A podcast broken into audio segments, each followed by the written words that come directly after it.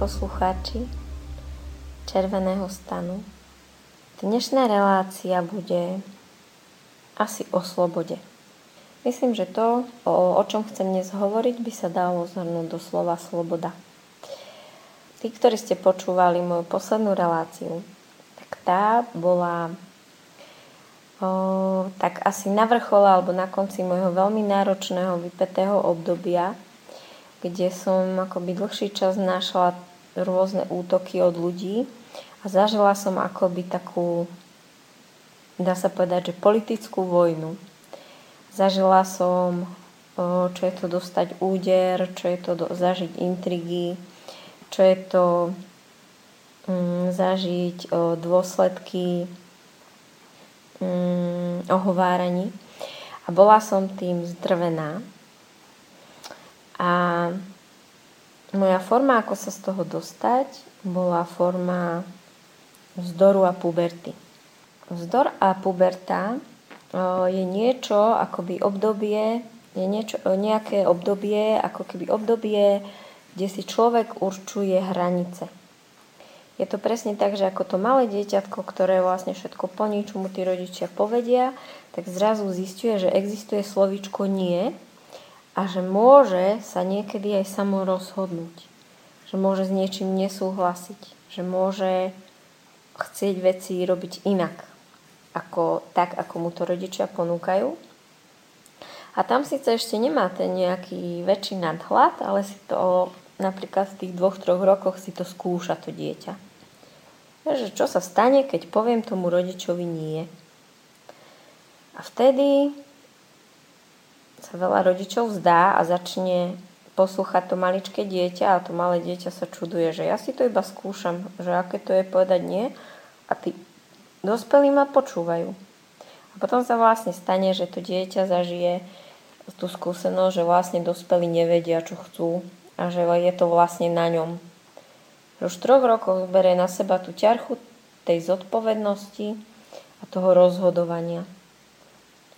No a potom prichádza, a častokrát sa to aj nedie, samozrejme sú rodičia, ktorí sa dokážu pozrieť na to dieťa a dovolia mu plakať, hnevať sa, dovolia mu nesúhlasiť, ale aj tak trvajú na tom, čo si v danej chvíli myslia, že je pre to dieťa to najlepšie. To dieťa sa v tom uvoľní a môže slobodne prejavovať svoj názor, môže slobodne plakať, môže slobodne sa tešiť, ale zároveň popri tom vidí, že ten dospelý je silný, že sa o neho môže oprieť a že sa dospelý nezrúti, keď ono začne plakať alebo meniť nálady alebo nejakým spôsobom inak trénovať toho dospelého. Že ten dospelý je, je pevný zo svojho vnútra a vie, čo chce a vie sa za to postaviť. A potom prichádza také obdobie vzdoru puberta, kde už vlastne ten puberťák si tvorí vlastné názory, názory, vlastné postoje a na základe nich sa učí hovoriť nie, ukazuje ten vzdor a zisťuje tie svoje, tie svoje hranice. Kam siahajú, zisťuje, kam siahajú hranice rodičov, kam siahajú hranice zákona, spoločnosti a učí sa v tom chodiť. Ale asi to najdôležitejšie, že cez tie hranice začína akoby budovať tú svoju osobnosť vedome. Začína si vyberať tie postoje, formovať si a rozhodovať sa akoby už vedome, kým chce byť. Ako sa chce prezentovať v spoločnosti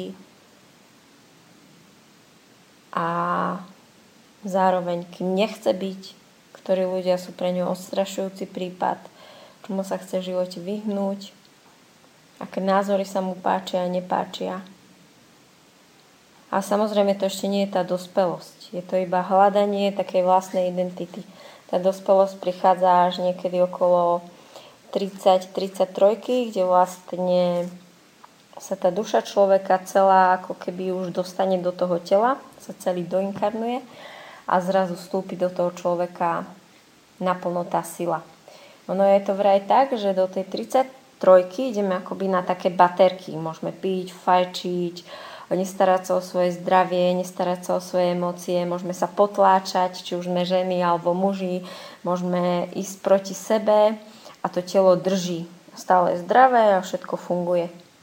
A keď vlastne do tej tridsaťtrojky nenájdeme ten svoj stred, nezačneme počúvať svoje pocity, nezačneme počúvať svoje, o, svoje telo, tak od tridsaťtrojky zvyknú udrieť tie choroby, ktoré vlastne nám ukazujú, že nejedeme dobre, že nejedeme so svojou, v súlade so svojou dušou, že ideme ako keby proti svojmu vnútru, proti svojmu telu.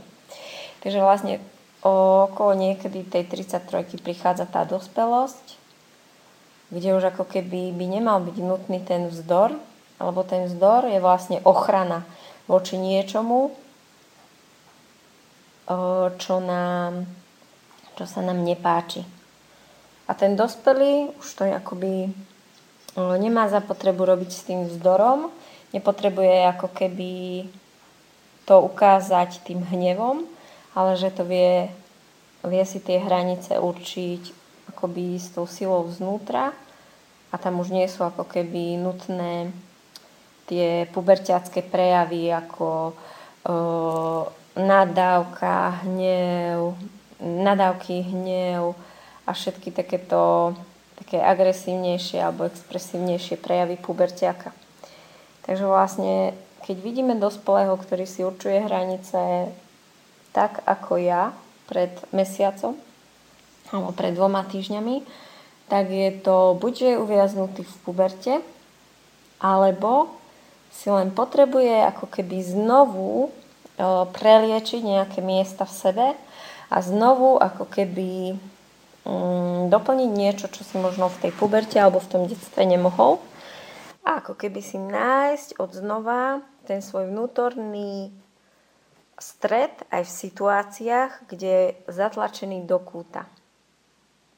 Takže to sa vlastne stalo mne a si myslím, že je to taká celkom dobrá forma o, toho cyklu. Pretože všetko v živote ide v, takých, o, v takom kolobehu, v takej ako keby špirále, že stále ideme, ideme a zrazu ideme ako keby hore, ale o chvíľu to, čo je hore, tak zrazu zistíme, že sme dole a vieme ísť ešte vyššie a tá špirála ide stále hore, hore a točí sa. A je to ako keby, že znova a znova si prechádzame na tej špirále tie isté miesta, ktoré v podstate od detstva nemáme spracované. A za každým, keď sa tá špirála otočí, tak ako keby si tie naše traumy, bolesti, um, blokády prechádzame znova už akoby na tej hlbšej úrovni. Takže vlastne človek, ktorý je stále pozitívny, stále um, um, ako keby v takej jednej úrovni bytia je pravdepodobne potlačený, pretože nie je v kontakte so svojimi pocitmi. Tak ako vlastne príroda, že sa menia tie ročné obdobia, tak aj my ľudia máme takéto fázy, máme tie zahnutia na tej špirále, kde vlastne nás to tlačí do tých našich bolestí, do tých našich emócií, do tých našich traum, ktoré je nutné vyliečiť. To si vlastne prejdeme a keď sme v kontakte s tým, čo sa tam deje, keď si dovolíme plakať, hnevať sa, trpieť, tak vlastne to preliečíme a zase pomaličky stúpame, ideme do tej sily, zase sme vlastne akoby na vrchole tej špirály, žiarime, dávame, tvoríme, sme inšpirujúci pre druhých, nám prichádza inšpi, inš, čo to je? inšpirácia, a sme produktívni, tvoriví na tom vrchole a potom zase vlastne po tej špirále ako keby o, zostupujeme zase do tých svojich temnot, blokov, zase nás to hodí akoby do tej zimy, do tej jesene, kde musíme odhodiť všetky naše staré nefunkčné postoje, ktoré nám bránia vlastne byť šťastnými. A keď to dovolíme na tú jeseň, aby tie všetky naše staré programy, ktoré už pre nás nie sú funkčné, mohli o, aby sme ich mohli pustiť, aby mohli odísť, tak vlastne, keď chvíľu sme v tej zime, taký čistý, prázdny, akoby nevieme, kadiaľ, tak potom takýto očistený do nás môže ako keby vstúpiť tá jar, kde prichádzajú nové klíčky, nové listočky, nové kvietky, to sú ako keby nové životné postoje, nové myšlienky, založené alebo vytvorené O, už na hlbšom porozumení. a opäť akoby na tej vyššej úrovni vnímania toho života. A tento kolobeh, o, týmto kolobehom alebo touto špirálou prechádzame všetci v tých našich životoch a dôležité je len to, že či sme, ako keby tá dĺžka tej špirály závisí od toho, do akej miery sme ochotní, keď príde vlastne tá jeseň, keď príde to dno, do akej miery sme ochotní uh, si to precítiť. Do akej miery sa nebudeme klamať alebo tlačiť sa do niečoho, čo vlastne by malo byť, aby sme boli prijatí tými blízkymi alebo tou spoločnosťou.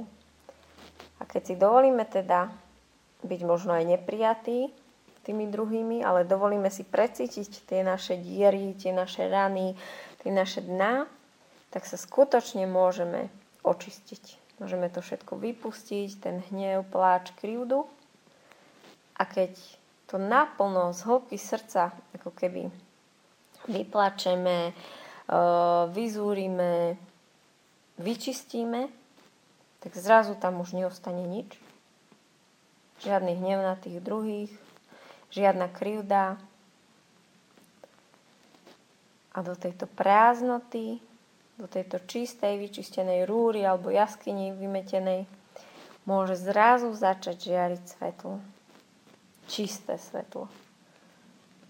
Je to akoby absolútna bezpodmienečná láska, ktorá zažiari do tej vyčistenej jaskyni, ktorá bola predtým plná bordelu, bolestí, trňou a všetkého možného, kde sa vlastne nedalo skutočne milovať, kde sa nedalo pozitívne myslieť. Ako sa dá pozitívne myslieť a milovať tých druhých, keď sme plní rán, bolestí, krívd a všetkej, všetkých tých oh, jedovatých emócií.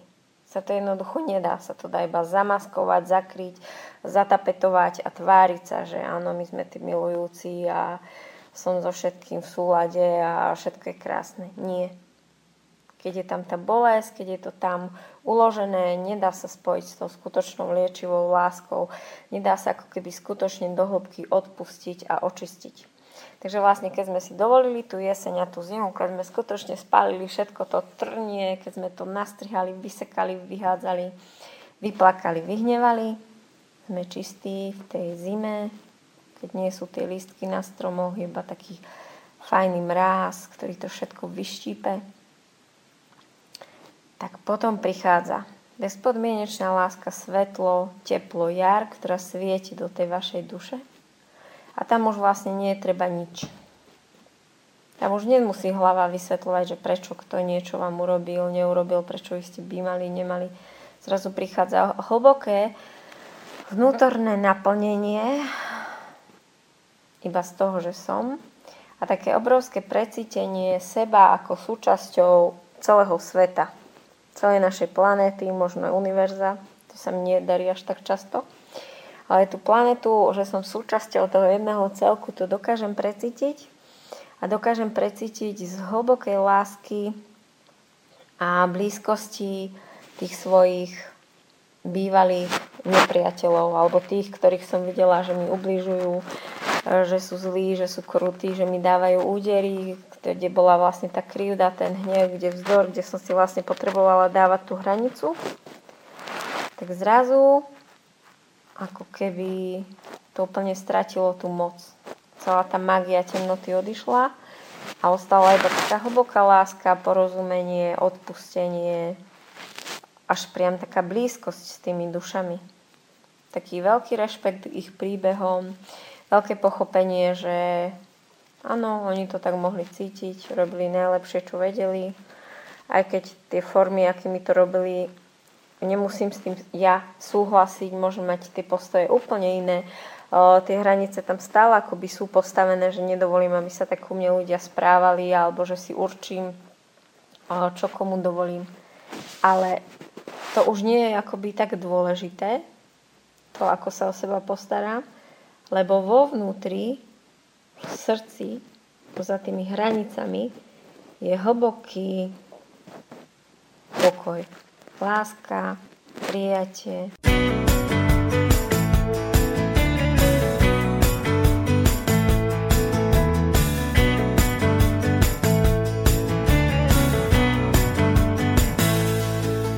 Ešte včera jsme stejnou řečí.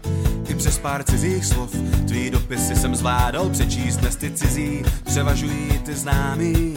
Co je to s námi, sakra? Co je to s námi?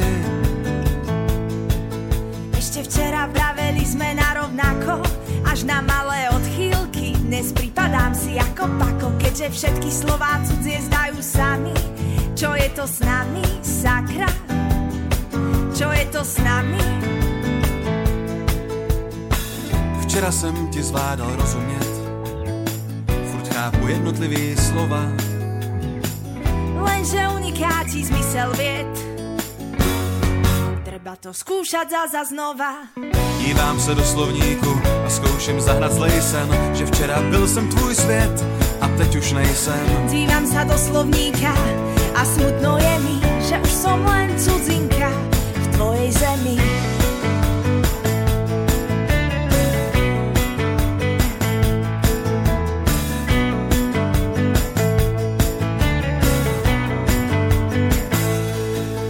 Ešte včera mluvili jsme stejnou řečí, ale společná slovní zásoba se tenčí. Můj ostrov vtip ztrácí břit a už jen řeže a nezvratně trhá a trhá a trhá hovoru nit. Ešte včera vraveli jsme narovnako, no slova menia významy a každá loď sa stane vrakom. Co známych sú neznámy a čo je hlavné, pletieme si hlavne.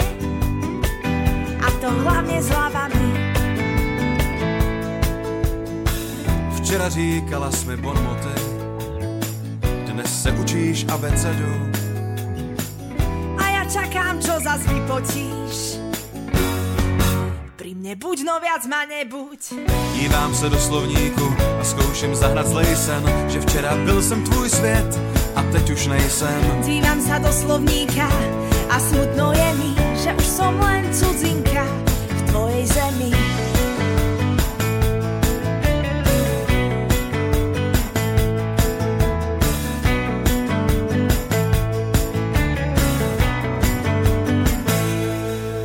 Ešte včera vraveli sme bez problémov, teraz najlepšie si rozumieme, keď sme nemo. Slová vodievajú nás za nos radi a ja už si dávno medzi riadkami neporadí. Ešte včera mluvili sme stejnou řečí, ale v zákoutích věd na nás číhá nebezpečí. Slova zákeřná jak jedovatí hadi, co v křivolakých souvětích nás dozajista zradí. Pred sebou máme slepú mapu, možno že nám chýba snaha. Vždyť tvou řeč těla stále chápu, hoci iba keď som nahá. Dívám se do slovníku a zkouším zahrať zlej sen, že včera byl jsem tvůj svět a teď už nejsem. Dívám sa do slovníka a smutno je mi, že už som len cudzinka v tvojej zemi. Že už si jen cizinka v mojí zemi.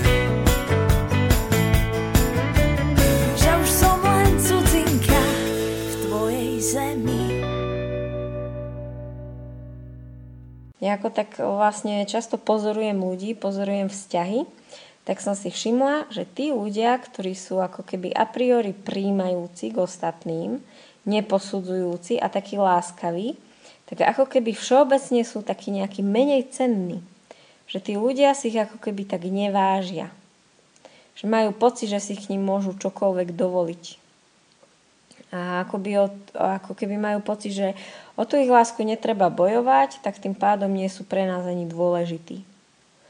A častokrát si všímam, že je v nás niečo také, pravdepodobne to súvisí s nejakými programami z detstva, že sme vlastne naučení, že o lásku treba bojovať, že mama sa urazila, otec bol chladný a že vlastne ako keby sme stále museli niečo dosahovať, plniť, snažiť sa, aby sme si vlastne získali to teplo na chvíľu, aby sa tá slnečnica, tá mama alebo ten otec na chvíľku nám otočil a na chvíľu nás zaplavil to pozornosťou a tou láskou.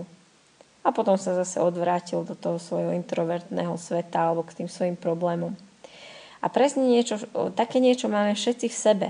Že tí ľudia, o ktorých si myslíme, že sú niekde vyššie ako my a že je vlastne také ako keby náročné bojovať o tú ich priazeň, tak sú pre nás dôležití a častokrát dôležitejší ako tí, ktorí stoja po našom boku tu a bezpodmienečne, bezpodmienečne nás milujú.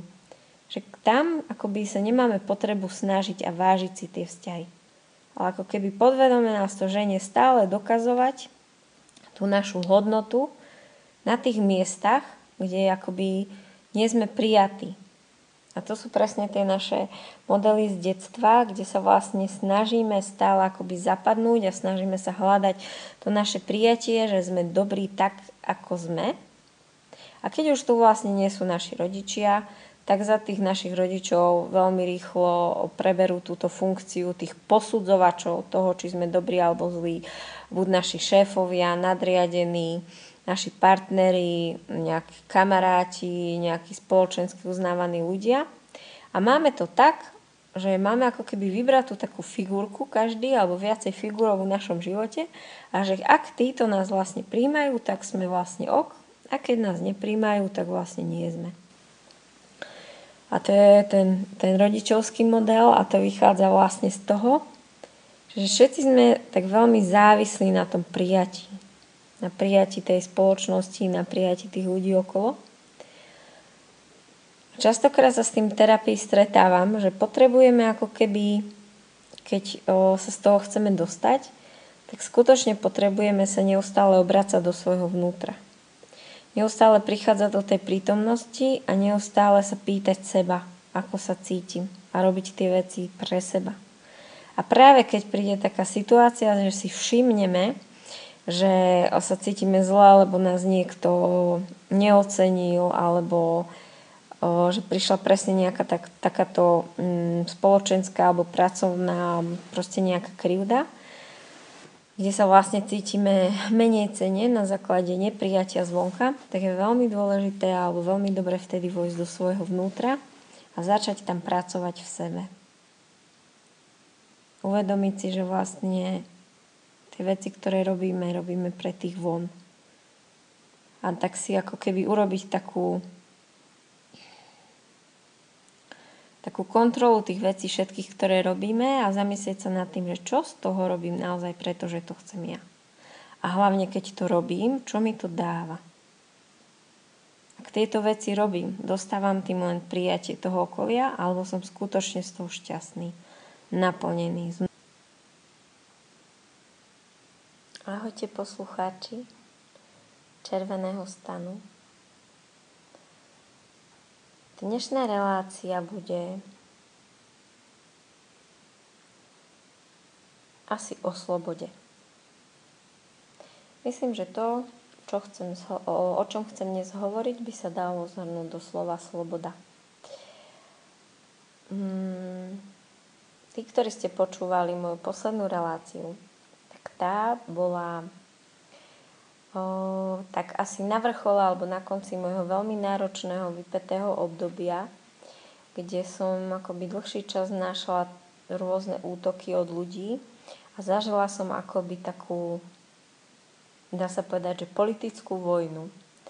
Zažila som, o, čo je to dostať úder, čo je to do, zažiť intrigy, čo je to zažiť o, dôsledky mm, ohováraní a bola som tým zdrvená a moja forma, ako sa z toho dostať, bola forma vzdoru a puberty.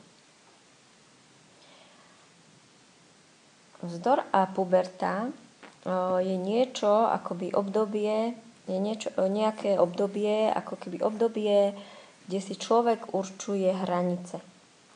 Je to presne tak, že ako to malé dieťatko, ktoré vlastne všetko plní, čo mu tí rodičia povedia, tak zrazu zisťuje, že existuje slovíčko nie a že môže sa niekedy aj samo rozhodnúť. Že môže s niečím nesúhlasiť. Že môže chcieť veci robiť inak, ako, tak, ako mu to rodičia ponúkajú. A tam síce ešte nemá ten nejaký väčší nadhľad, ale si to... Napríklad v tých dvoch, troch rokoch si to skúša to dieťa. že čo sa stane, keď poviem tomu rodičovi nie. A vtedy sa veľa rodičov vzdá a začne poslúchať to maličké dieťa a to malé dieťa sa čuduje, že ja si to iba skúšam, že aké to je povedať nie a tí dospelí ma počúvajú. A potom sa vlastne stane, že to dieťa zažije tú skúsenosť, že vlastne dospelí nevedia, čo chcú a že je to vlastne na ňom. Už troch rokov berie na seba tú ťarchu tej zodpovednosti a toho rozhodovania. No a potom prichádza, a častokrát sa to aj nedie, samozrejme sú rodičia, ktorí sa dokážu pozrieť na to dieťa a dovolia mu plakať, hnevať sa, dovolia mu nesúhlasiť, ale aj tak trvajú na tom, čo si v danej chvíli myslia, že je pre to dieťa to najlepšie. To dieťa sa v tom uvoľní a môže slobodne prejavovať svoj názor, môže slobodne plakať, môže slobodne sa tešiť, ale zároveň popri tom vidí, že ten dospelý je silný, že sa o neho môže oprieť a že sa dospelý nezrúti, keď ono začne plakať alebo meniť nálady alebo nejakým spôsobom inak trénovať toho dospelého. Že ten dospelý je, je pevný zo svojho vnútra a vie, čo chce a vie sa za to postaviť. A potom prichádza také obdobie vzdoru puberta, kde už vlastne e, ten puberťák si tvorí vlastné názore, názory, vlastné postoje a na základe nich sa učí hovoriť nie, e, ukazuje ten vzdor a zisťuje tie svoje tie svoje hranice. Kam siahajú, zisťuje, kam siahajú hranice rodičov, kam siahajú hranice zákona, spoločnosti a učí sa v tom chodiť.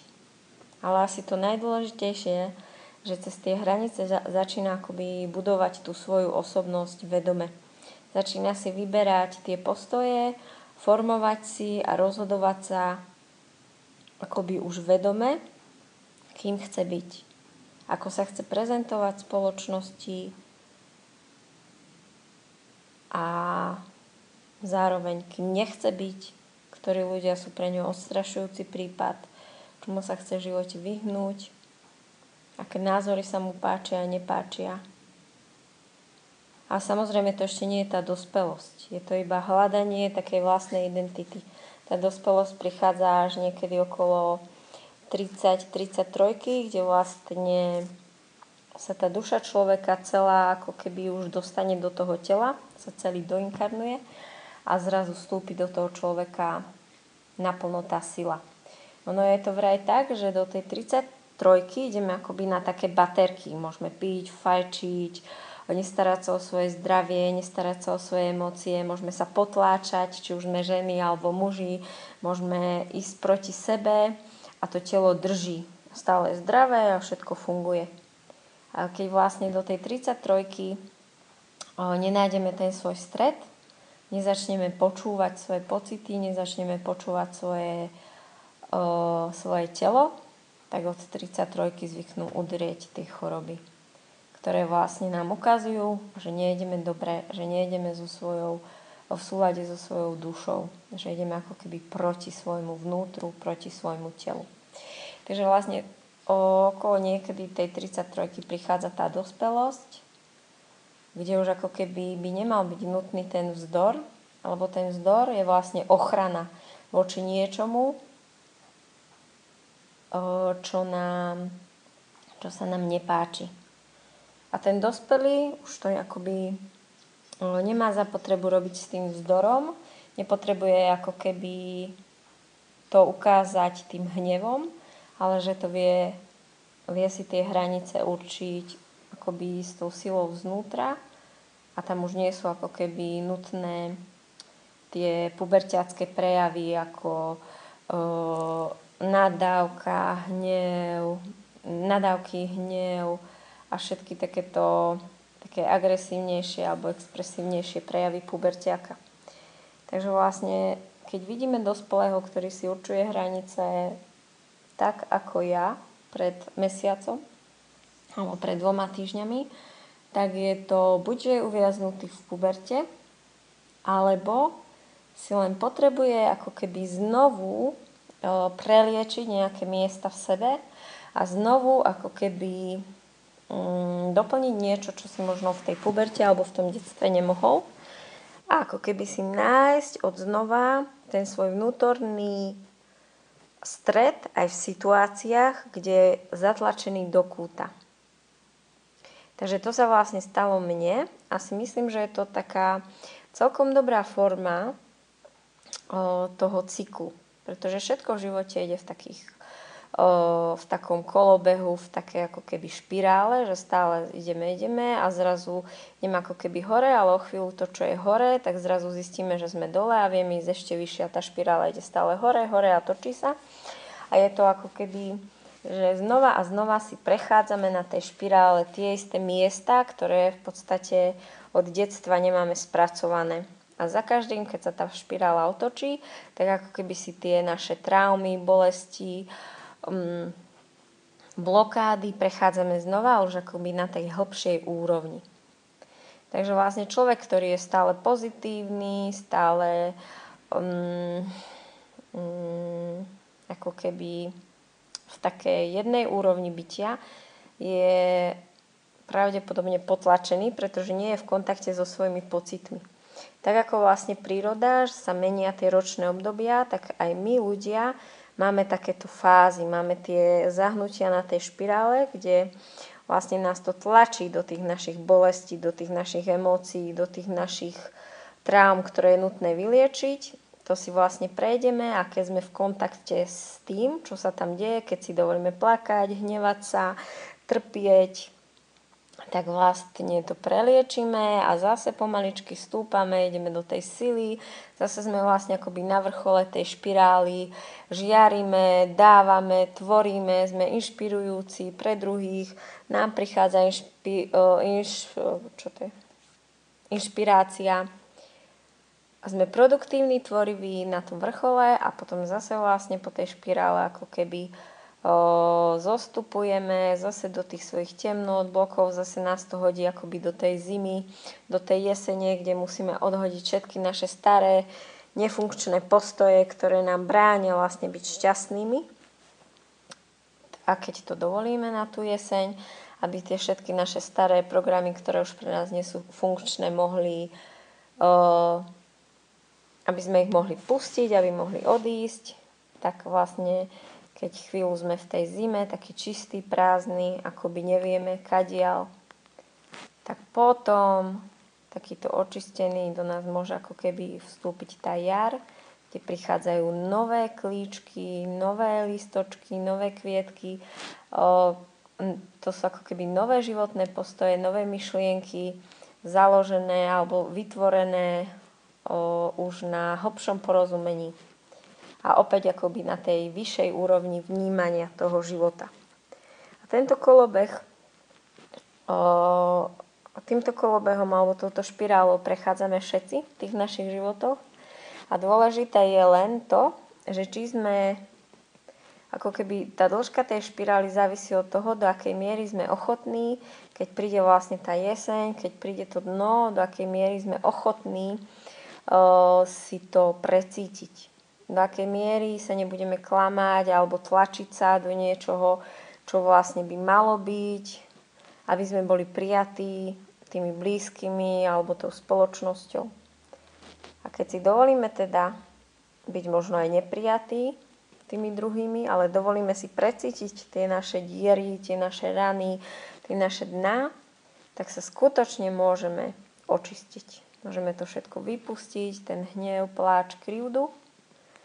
A keď to naplno z hĺbky srdca, ako keby vyplačeme, vyzúrime, vyčistíme, tak zrazu tam už neostane nič.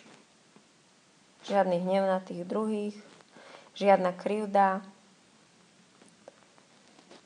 A do tejto prázdnoty, do tejto čistej, vyčistenej rúry alebo jaskyni vymetenej môže zrazu začať žiariť svetlo. Čisté svetlo. Je to akoby absolútna bezpodmienečná láska, ktorá zažiarí do tej vyčistenej jaskyni, ktorá bola predtým plná bordelu, bolestí, trňou a všetkého možného, kde sa vlastne nedalo skutočne milovať, kde sa nedalo pozitívne myslieť. Ako sa dá pozitívne myslieť a milovať tých druhých, keď sme plní rán, bolestí, krívd a všetkej, všetkých tých oh, jedovatých emócií. Sa to jednoducho nedá, sa to dá iba zamaskovať, zakryť, zatapetovať a tváriť sa, že áno, my sme tí milujúci a som so všetkým v súlade a všetko je krásne. Nie. Keď je tam tá bolesť, keď je to tam uložené, nedá sa spojiť s tou skutočnou liečivou láskou, nedá sa ako keby skutočne do hĺbky odpustiť a očistiť. Takže vlastne, keď sme si dovolili tú jeseň a tú zimu, keď sme skutočne spálili všetko to trnie, keď sme to nastrihali, vysekali, vyhádzali, vyplakali, vyhnevali, sme čistí v tej zime, keď nie sú tie lístky na stromoch, iba taký fajný mráz, ktorý to všetko vyštípe.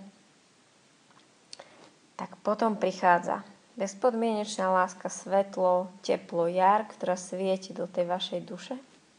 A tam už vlastne nie je treba nič. Tam už nemusí hlava vysvetľovať, že prečo kto niečo vám urobil, neurobil, prečo vy ste by mali, nemali. Zrazu prichádza hlboké vnútorné naplnenie.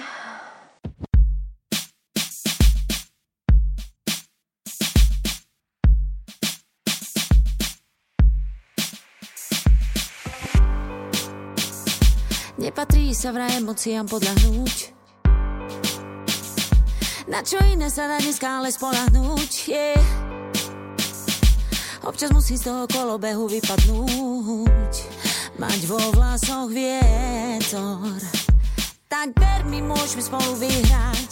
Sen sa realitou môže stať. Mám na svet celkom dobrý výhľad. Zavri oči, poď si niečo priahať. Keď mám byť úprimná, ja vo súd verím, sa preto jemu do rúk verím. Keby šestnásť bude skvelý pán, keby šestnásť bude skvelý pán, keby šestnásť bude skvelý pán, keby šestnásť bude skvelý pán. Tak ver mi, zle aj dobre má sa stať. Buď viery, nemaj nervy, maj sa rád. Keď mám byť úprimná, ja v osud verím, sa preto jemu do rúk zverím. Obkreslím svojim prstom tvoje územie, zlým okolnostiam prispôsobím podnebie. Keď bude treba, ovládam bojové umenie, budem ťa chrániť. Tak ver mi, môžeme spolu vyhrať. Ale to môže stať. Mám na svet celkom dobrý výhľad. Zavri oči, poď si niečo priahať. Keď mám byť úprimná, ja vo súd verím, sa preto jemu do rúk zverím. Keby šestnásť bude skvelý pán, keby šestnásť bude skvelý pán, keby šestnásť bude skvelý pán, keby šestnásť bude skvelý pán. Tak ver mi, zle aj dobre má sa stať. Keď chceš si kúsok svojho neba vziať, keby šestnásť bude skvelý pán, keby šestnásť bude skvelý pán, keby šestnásť bude skvelý pán, keby šestnásť bude skvelý pán. Tak ver mi, keď chceš dostať, musíš dať. Buď viery, nemaj nervy, maj sa rád. Šťastie preto vypustím, na slnku nos pokrčím. Nech si utrie kvapky z čela, nemusí sa snažiť veľa, iba nechcem nebo bez aniela. Viem, že z nás bude skvelý pán, viem, že z nás bude skvelý pán, viem, že z nás bude skvelý pán, viem, že z nás bude skvelý pán, viem, že z nás bude skvelý pán, viem, že z nás bude skvelý pán, viem, že z nás.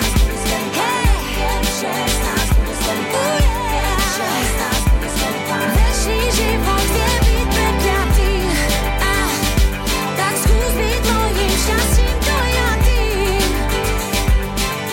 Viem, že z nás bude skvelý pán, viem,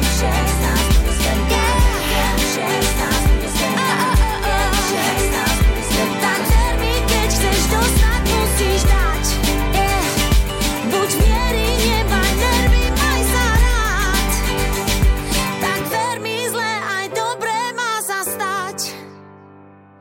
Keď chceš si kus zo svojho neba vziať.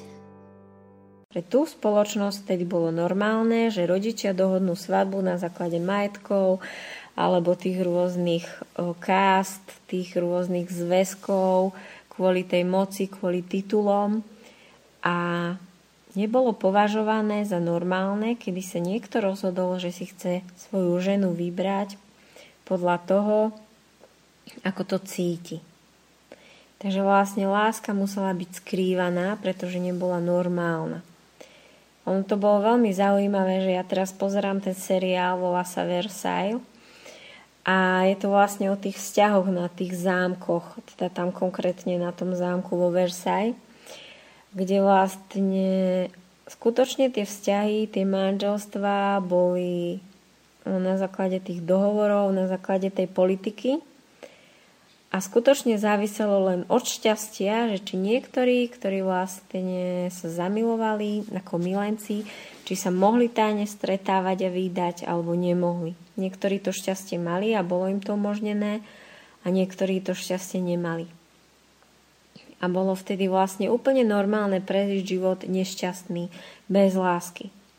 A ako to potom vlastne celé mohlo ďalej vyzerať, ako ďalej sa mohli vyvíjať deti. Tam bola veľmi vysoká úmrtnosť detí v tých dobách. A to presne bolo o tom, že jednak tí rodičia boli absolútne nešťastní a tie deti prichádzali do rodín, kde nebola láska. A poďalšie vlastne tí deti akoby ani neboli v kontakte s tými rodičmi. Najmä na tých zámkoch, v tých pánstvách boli vychovávané vychovávateľkami, pestunkami. Tým pádom akoby nemali prístup k, k tým svojim koreňom, nemali prístup k láske, nemali prístup k tvorivosti a boli ako keby také, že už sa narodili a rovno vedeli, že sú iba taký majetok, taký kôň v šachu toho svojho otca alebo toho svojho rodu. A veľa duší sa potom rozhodlo, že tak ja tu ani neostanem. A vlastne naozaj tie deti boli slabé a častokrát umierali. Najmä na tých o, pánstvách alebo v tých kráľovských rodinách. A čo vlastne akoby v tej dnešnej dobe považujeme za normálne? Mne sa stalo, že sme prišli o, na festival. Ináč veľmi o, odporúčam. Je to festival radosti a života pod Pálavou.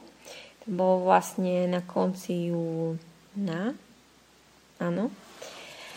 A keď som prišla na ten festival, tak som sa tam od začiatku cítila úžasne, pretože som si tam pripadala normálne. Niekedy si skutočne v tej našej, v tej našej spoločnosti, v tom meste nepripadám normálna. Pripadám si, že to, ako žijem, je veľmi mm, ťažké pre prijatie tých ostatných a že naozaj žiť si po svojom, keď to, čo žijete, nie je ešte v tej spoločnosti normálne, tak nemusí byť také ľahké. Čiže vlastne už len tým, že my žijeme, moja rodina s mojím mužom a s mojimi deťmi žijeme v komunite, že máme, že dávame viac prednosť zážitkom možno ako majetku, že možno máme niektoré názory, ktoré sú ešte ako keby neprijaté, nepopulárne. Napríklad názory, že o, mami spútavajú svoje deti a že za väčšinou ako keby tých problémov tých detí, že za nimi stojíme my rodičia.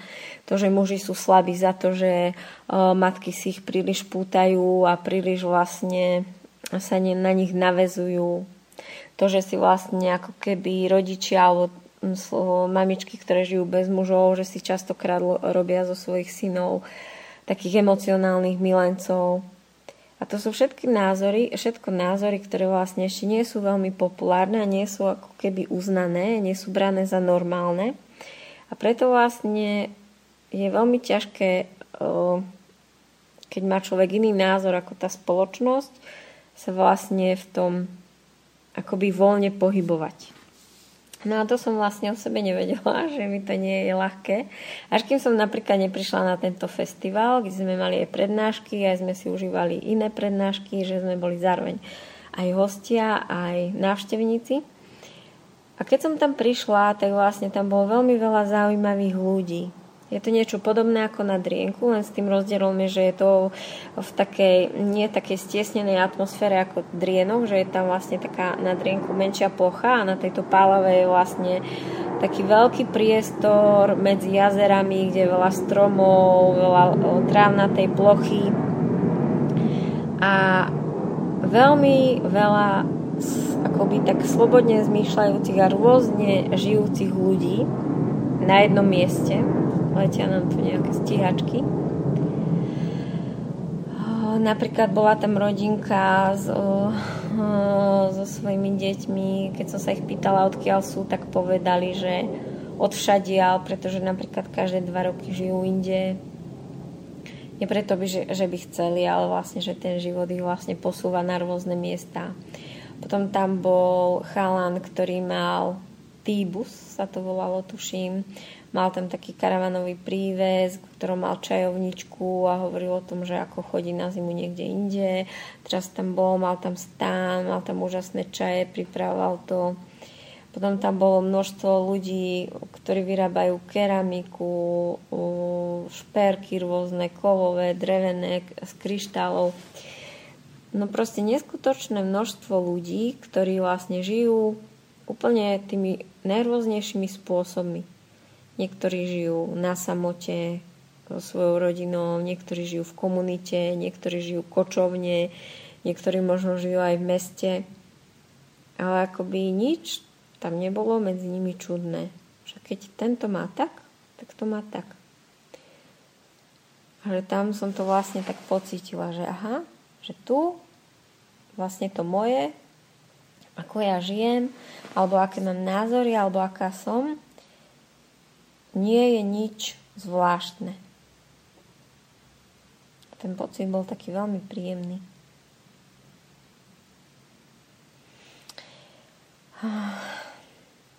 No a vlastne tá téma toho, že čo je vlastne normálne, preto súvisí s tou slobodou, pretože keď to, čo ja si myslím, čo cítim, ako chcem žiť, že chcem napríklad rozviesť, že chcem neviem čo všetko inak ako tí ľudia okolo, tak vlastne je veľmi ťažké akoby byť v tej dnešnej spoločnosti ešte v tom, alebo už v tom slobodný. Vzoprieť sa napríklad rodine, ktorí vlastne vás odsúdia, keď sa rozhodnete rozviesť, alebo rozhodnete sa žiť naozaj sebestačne, alebo sa rozhodnete žiť komunitne. To sú naozaj ako keby pre niektorých ľudí ešte ťažko stráviteľné veci a vy sa naozaj môž, ako keby častokrát musíte rozhodovať. Že či pôjdete slobodne v tom, čo cítite, ale naozaj sa môže stať, že o veľa ľudí prídete v svojom živote. Ale to je už zase taká akoby prirodzená súčasť toho, že jednoducho tí ľudia do života prichádzajú a odchádzajú a niekedy to častokrát je tak aj s rodinou. Že síce je tam to pokrvné puto, ale niekedy vám ten priateľ môže byť väčšia podpora a viac blízky v tom, čo práve žijete, ako naozaj tá rodina. No a to si my môžeme dať, naša generácia. Ako taký záväzok do budúcnosti, že nebudeme ako naši. Naši možno rodičia, starí rodičia, hoci ja mám na toto šťastie, že som veľmi príjmaná, čo sa týka rodiny, ale poznám veľmi veľa ľudí, ktorí nie sú príjmaní v takýchto svojich rozhodnutiach a že my, už ako tí rodičia a starí rodičia, že budeme i my. Že budeme stáť za tými našimi deťmi, nech sa rozhodnú robiť veci, ktoré možno pre nás budú ešte ďaleko, nepochopiteľné, nepriateľné. Ale môžeme ich podporiť a môžeme za nimi stáť. Presne o tom, že napríklad v dnešnej spoločnosti ešte nie je rešpektované veľmi alebo príjmané sa rozviesť alebo rozísť, že ešte, e, tie rozchody sú ešte stále pre nás akoby také traumatizujúce, tak e, o tom hovorí aj jeden veľmi zaujímavý film, ktorý by som vám chcela odporučiť, ak ste ho ešte nevideli. Je to taliansky film, po slovensky sa volá Úplní cudzinci z roku dvetisíc šestnásť. A je to film o priateľoch, ktorí sa stretnú na večeri. Celý, celý tento film sa odohráva v, za stolom v jedálni, kde sa vlastne priatelia stretnú. A Po nejakom čase sa rozhodnú, že budú spolu zdieľať všetko, čo v ten večer príde na mobil. A v tom filme je veľmi krásne ukázané to, že ako by to bolo, keby sme boli k sebe pravdiví, keby sme boli úprimní, keby sme hovorili to, čo cítime. Keby sme si dovolili byť v tej pravde. Alebo je pre nás pohodlnejšie a ľahšie žiť v tom, čo je priateľné, v tom potlačení sa. Lebo vtedy vlastne sme akceptovaní, sme príjmaní. Zobudil sa Jerguš, tak pokračujem o chvíľu. Takže veľmi odporúčam fantastický film na zamyslenie Úplní cudzinci. A ďalšie ešte dva filmy, ktoré sa mi veľmi páčili v poslednej dobe. Jedna, jeden film sa volá Smrť panen, Smrť panen. Tá režisérka sa volá Coppola. A tento film je vlastne o tom, že čo sa môže stať, keď my rodičia budeme príliš trvať na svojich o, morálnych hodnotách, zásadách, keď akože to je tam dosť také preexponované a je to str- naozaj taká situácia, kde veľa z nás by si povedalo, že tak tam by som to ja určite až nedotiahol ako ten rodič. Ale každopádne veľmi krásny film na zamyslenie. Takže Smrť panen. A ešte ma veľmi dostal film, už síce starší, teraz je Planéta opíc tri v kinách. Dneska na to ideme do kina. Ale ja som iba nedávno videla úsvit Planéty opíc, dvojku. Jednotku som ešte nevedela. A naozaj ma ten film úplne dostal. A dostal ma tam najmä... Dostala ma tam postava Cezara. Je to vlastne opica. Je to vlastne opočlovek, teda. A ten Cezar je... je veľmi pôsobivý, teraz som sa padať muž opičiak, veľmi pôsobivý muž opičiak. A tam som si vlastne uvedomila to, že v podstate nie je akoby až tak veľmi dôležité, že čo hovoríme, ale čo robíme, ale aký sme vo vnútri. A presne to bolo, že až, až tak niečo extra ten Cezar tam neurobil nejaké, ako možno robil nejaké hrdinské činy, ale v podstate to mi je jedno. Lebo vlastne mňa až tak akční hrdinovia nezaujímajú, že tam niekoho zachránil, ale vlastne to, čo z neho vyžarovalo. Z toho Cezara vyžarovalo niečo také veľmi, by som to nazvala asi taká vnútorná sila a taká veľmi hlboká múdrosť.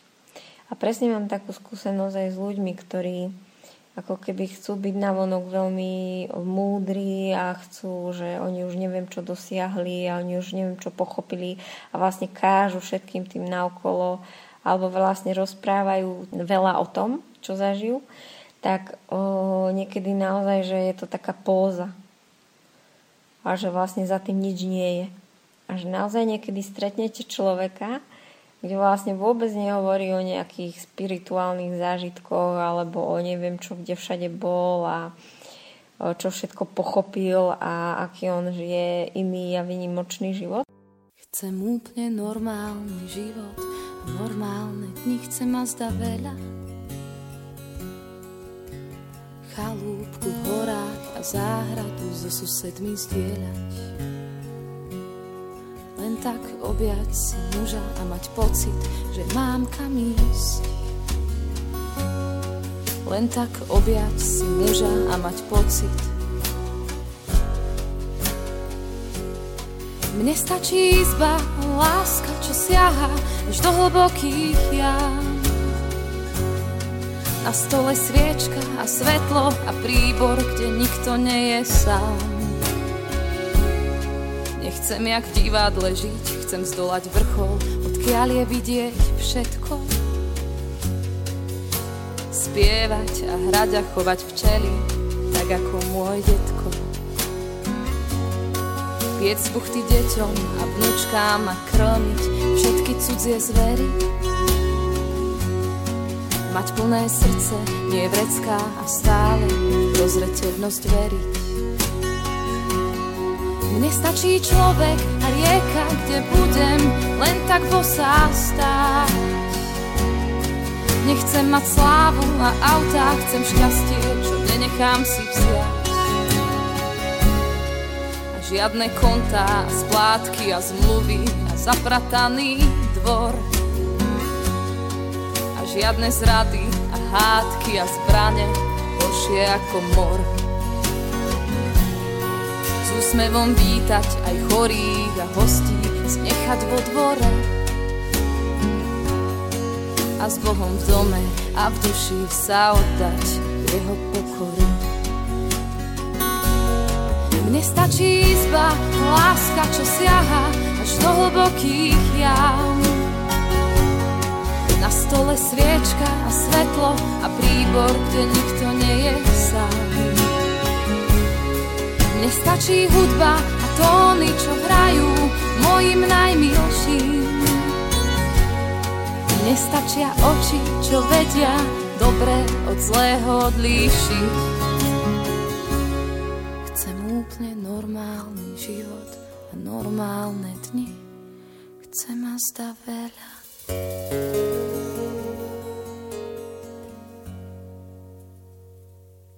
Aj tú pomstu ako keby pustil a očistil sa od nej a mohol sa vrátiť ako by naspäť do lásky. A to si myslím presne, že je tá sloboda. Že sloboda e, byť milujúci, príjmajúci a mm, akoby v tej duši slobodný človek, e, ktorý vlastne nenosí v sebe tú závisť, nenávisť, pomstichtivosť, tak e, toto je pre mňa skutočná sloboda, keď vlastne v tom svojom srdci nenosím nič z takýchto ťaživých pocitov, ktoré by ma tlačili do niečoho, ktoré by ma zužovali. No a na to, aby som sa mohla v tom cítiť slobodne, v tej svojej duši, aby, ma vlastne, aby som si tam neniesla tie bremena minulosti, tak potrebujem byť slobodná aj vo fázi, keď naozaj tá nenávisť, hnev, zlosť, krivda prídu. Že si potrebujem slobodne dovoliť to cítiť a hlavne naplno pomenovať, že teraz to tak mám. Teraz sa skutočne veľmi hnevám, teraz uh, cítim krivdu, teraz vás neznášam, teraz uh, proste pomenovať si to. A skutočne, až keď sa z očí v oči stretneme ten, tej svojej temnote a naplno ju ako keby spoznáme, naplno ju uzrieme v tej svojej duši, tak vtedy ako keby sme zasvietili nejakou lampou do tej tmavej jaskni, do tej pivnice a zasvietili do každého toho rohu, kde by, mohli byť tie, ten, kde by mohol byť ten bordel zašitý, kde by to mohlo hniť, plesnivieť. Takže keď tam zasvietime a všetko to naplno sa stade vyleje tie hnusné ťaživé pocity, tak skutočne sa potom môžu prečistiť a môžu nás, môžeme sa od nich oslobodiť. Môžu proste odísť. Ale nie bez toho, aby sme o nich hovorili, aby sme na nich ukázali, aby sme to otvorili. A toto si myslím, že je vlastne sloboda vo vzťahu. Vlastne v tom vzťahu sa skutočne môžem cítiť slobodne vtedy, keď môžem hovoriť o všetkom, čo cítim, keď môžem ukázať aj tie najtmavšie a najskrytejšie miesta v svojej duši, v svojej mysli, v tom vzťahu. Keď sa takto vlastne neustále čistí, keď sa otvárajú tie veci, ktoré by tam mohli plesnivieť, hniť, keď sa otvárajú tie krivdy, strachy, tak potom vlastne môže byť ten vzťah ako keby živý, môže byť ľahký, môže byť vzdušný, lebo tam nič nehnie pod, pod tou podlahou, ako to uvidíte v tom filme Na prostí cudzinci. A vlastne s tou témou slobody mi súvisí aj téma pravdy. Vlastne veľa počúvam alebo čítam, keď sa zdieľa na Facebooku, že pravda je len jedna a že vlastne tá pravda hmm, pravda vlastne všetko ako keby ukáže. Ale ja si vlastne nemyslím, že pravda je iba jedna, alebo teda ešte som nedošla do bodu v svojom vývoji, aby som to pochopila a uzrela. Že kde je tá najvyššia pravda? Že zatiaľ žijem v, v úrovni pochopenia alebo vedomia, že pravda je pre mňa veľmi relatívny pojem. A presne to bolo nádherne vidno aj včera v tom filme, v tej Planéte opíc. Že chvíľu si myslíte, že niečo je nejako a zrazu prídete bližšie, pozriete sa, spýtate sa a uvidíte, že to všetko môže byť úplne inak. Milujem filmy, kde vlastne á, sú takéto ako keby rýchle zvraty toho, čo si chvíľu myslíme, a vlastne keď sa začne ten príbeh alebo tá situácia odhalovať, približovať, tak sa vlastne ó, behom päť minút ó, sa vám zmení päťkrát názor, na, buď na tú postavu alebo na tú situáciu. Že si myslíte, že áno, takto by to mal riešiť ten človek a už ste si istí, že ho odsudzujete, a chvíľu sa udeje niečo a vy zrazu aha, veď to ešte môže byť takto, a potom sa udeje ešte niečo a už si myslíte niečo úplne tretie. O, takýto seriál je presne aj Game of Thrones, kde vlastne si niečo myslíte a o chvíľu už je to zase inak. A myslím si, že je to veľmi dobrý tréning tej mysle, o, taký trenážer na život. Pretože my v živote milujeme zistiť alebo počuť pár informácií alebo pár zaručených práv od nejakých blízkych a už máme jasno. Už vieme, ako to ten druhý má, ako čo cíti, o, ako to robí, hneď k tomu zaujmeme postoj, najčastejšie to odsúdime. Ale v skutočnosti nevieme nič, vôbec nič nevieme. A všetko to môže byť ešte úplne inak, ale my nie sme ako keby v stave ešte sa pýtať tých ľudí. A naozaj to je takto, ako to vlastne cítiš a prečo vlastne si to urobil takto alebo takto. Máme naozaj iba pár informácií a robíme obrovské závery, v ktorých sme schopní žiť roky a dokonca dovoliť, aby nás tie, tieto naše pre, postoje, predsudky, rýchle závery delili veľa rokov od seba. A pritom sa možno stačí porozprávať. Takže vlastne pre mňa je tá pravda veľmi relatívny pojem v tom, že napríklad keď sa dva ľudia hádajú, tak pre mňa je to, pokiaľ skutočne jeden nie, nie je z toho, že, že vedome klame, že si myslí jedno a hovorí druhé, tak keď tento jeden prípad, že je tam skutočné klamstvo, aké, to prvoplánové, aké poznáme, tak pre mňa to je, že keď je nejaký spor, alebo keď sa dva ľudia hádajú, alebo v tom vzťahu majú nejaké problémy, tak pre mňa je to, že skutočne majú pravdu obidvaja. Pretože všetci žijeme tú svoju pravdu, ten svoj príbeh a robíme to najlepšie, čo vieme. Pretože v to, v to, čo žijeme, veríme. Veríme v ten náš uhol pohľadu a je pre nás veľmi ťažké sa pozrieť, že ten druhý to môže mať z druhej strany naozaj modré, hoci ja z mojej strany to vidím ako biele. A preto je toto pre mňa ako keby tá práca s tou pravdou zároveň e, veľmi dôležitá, preto, ako sa vlastne cítiť v tom vzťahu slobodne. Že ja sa cítim slobodne s mojím mužom vo vzťahu preto, pretože viem, že prijíma moju pravdu. Že napriek tomu, že on môže tie veci cítiť inak, vidieť inak, o tej istej situácii sa môžeme rozprávať a on to môže popisovať inak, ale on príjme mňa alebo verí tomu, že moja pravda je, že ja som to videla inak, že som sa tam cítila inak. A keď mám v tom vzťahu to prijatie tej mojej pravdy, tak je to veľmi oslobodzujúce, pretože sa nemusíte pred tým druhým človekom pretvarovať. Nemusíte sa na nič hrať, môžete si dovoliť byť sami sebou a môžete si robiť, dovoliť robiť veci, ktoré cítite.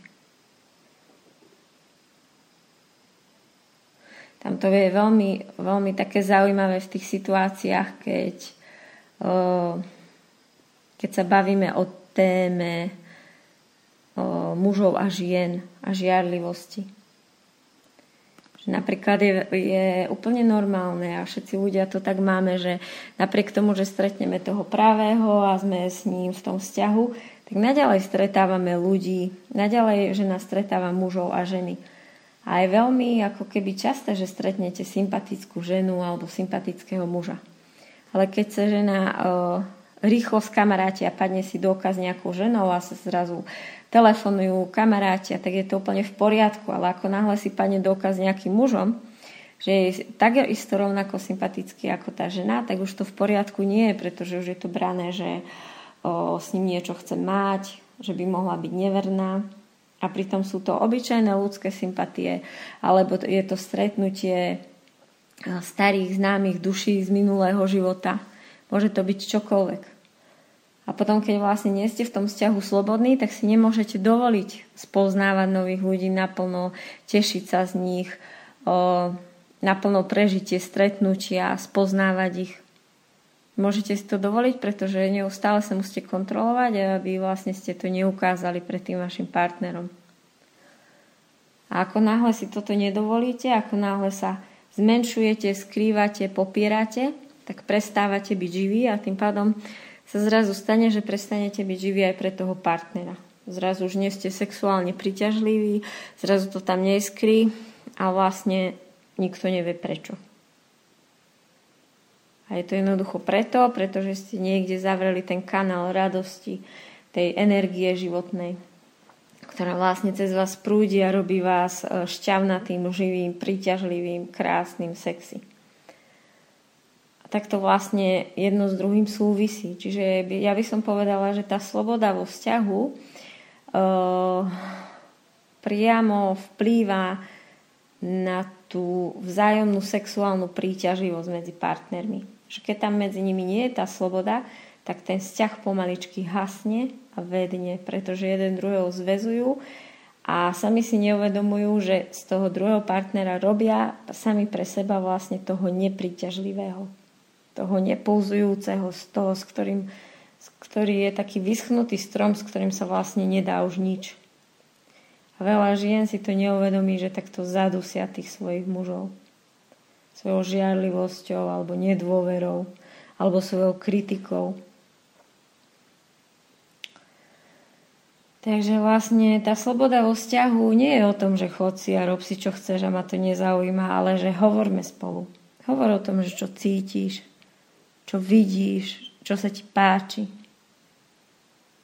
A keď niečo na tom, čo zistím, že hovoríš ma bolí, tak potom zase poďme hovoriť o tom, čo je pre mňa na tom bolestivé, o tom, čo hovoríš alebo čo robíš. A potom častokrát zistíme, že to neboli tá pravda, lebo tá pravda je úplne v poriadku, že ty si stretol ženu, ktorá je ti sympatická a ste prehodili spolu pár viet. Ale mňa boli niečo úplne iné. Mňa boli strach, že o teba príde, mňa boli moja vlastná nesebadôvera. A, hlavne, a potom, keď to vlastne takto liečite, tak vás to môže ešte viac posunúť v tom vzťahu. Nabudiť, môže vám to práve že zdvihnúť ako keby tú chuť na sebe pracovať, tú chuť hľadať tú svoju seba dôveru a tú dôveru v tých mužov. No a potom samozrejme prichádza, v takomto slobodnom vzťahu prichádza potom otázka hraníc.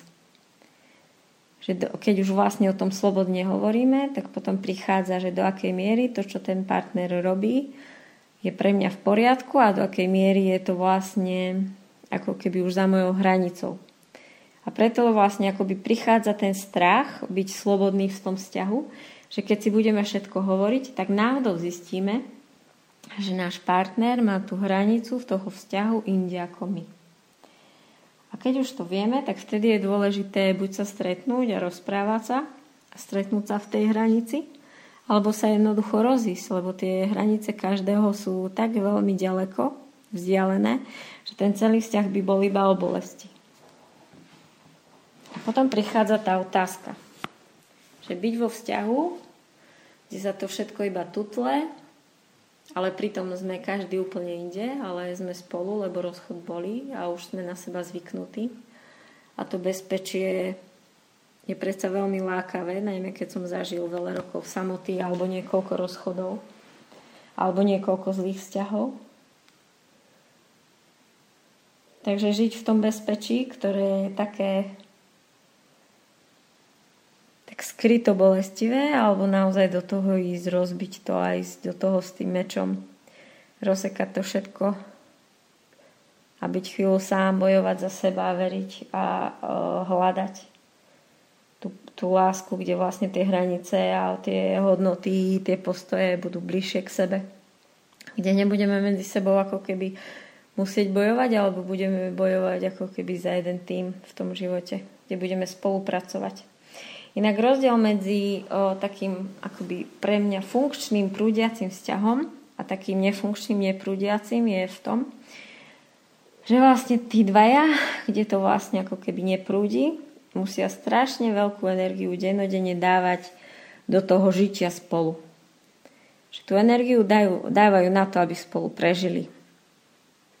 Aby spolu dokázali komunikovať, aby spolu, aby proste si vybojovali jeden pri druhom ten svoj kúsok šťastia. A vzťah, kde to funguje, kde to prúdi, tak ako keby tí ľudia majú tú energiu bojovať za, za ten pár, za ten tím, s tým svetom okolo. Môžu dávať energiu bojovať, alebo skôr budovať. Môžu dávať energiu do toho života ďalej už. Že jeden druhému kryjú chrbát, jeden druhému sú to bezpečie, jeden druhému sú tá podpora. A nemusia to extrémne úsilie vlievať do vzťahu neustále, aby prežili, ale môžu to už dávať ďalej, plniť si sny, niečo tvoriť zaujímavé. Ale to neznamená, že ten fungujúci vzťah nepotrebuje nejakú energiu. Potrebuje, ale je to oveľa také efektívnejšie. Je to asi ako keď máte elektromobil alebo proste nejaké zdravé, fajné auto, tak tam raz za čas nalejete benzín, raz za čas to skontrolujete, ale ten čas, ktorý do toho dáte, je taká normálna bežná údržba a viete, že keď spravíte to alebo to, tak to jednoducho fungovať bude. Takže to iba urobíte a už sa frčí ďalej. Kdežto v tých nefunkčných vzťahoch, tak to je ako také staré, pokazené auto, kde stále len meníte tie súčiastky a stále jednu vec opravíte a teraz sa vydáte na cestu, teraz sa pokazí zase druhá a už ste z toho zúfali, lebo ste toto vrazil toľko veľa peňazí a stále vlastne to auto nie je úplne v poriadku. Stále keď si do neho sadnete a idete, tak ste v podstate v napätí, že čo zase buchne. Takže vám to žere veľmi veľa času, energie, sily. Takže toľko asi o slobode vo vzťahoch.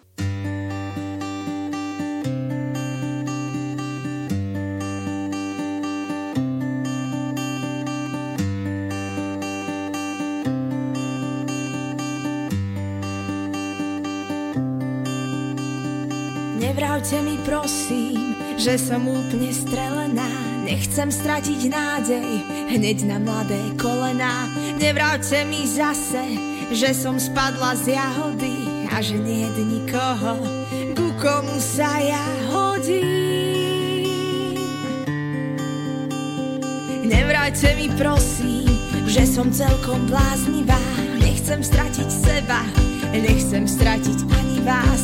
Nevravte mi zase, že ma život naučí namiesto područia, ja chcem zotrvať v náručí. Áno, počula som, že dostanem na hubu, keď chcem spáchať zločin, stiahne pieseň z YouTube. Áno, počula som, že som iba náhoda a že keď je treba, nik vám ruku nepodá.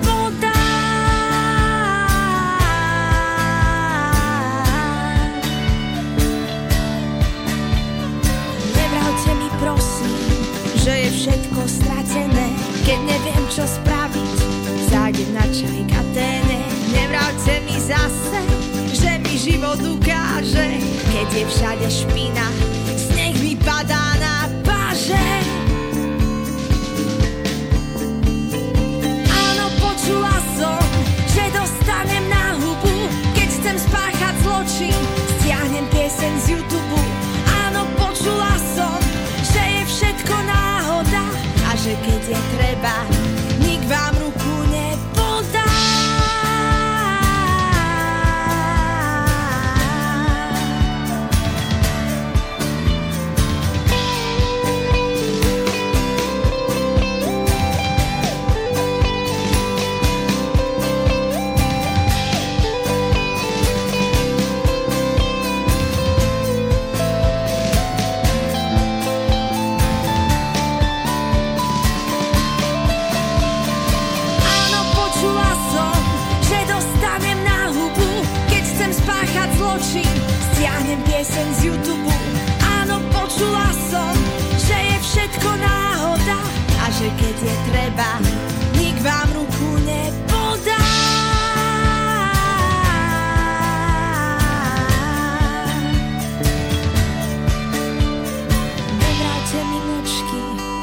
Vravte mi hlasito, že cesta k úspechu synonymná je s ričou. Nevravte mi nič viac a ja stíchnem za moment. Želám vám len lásku, Vianoce, no koniec.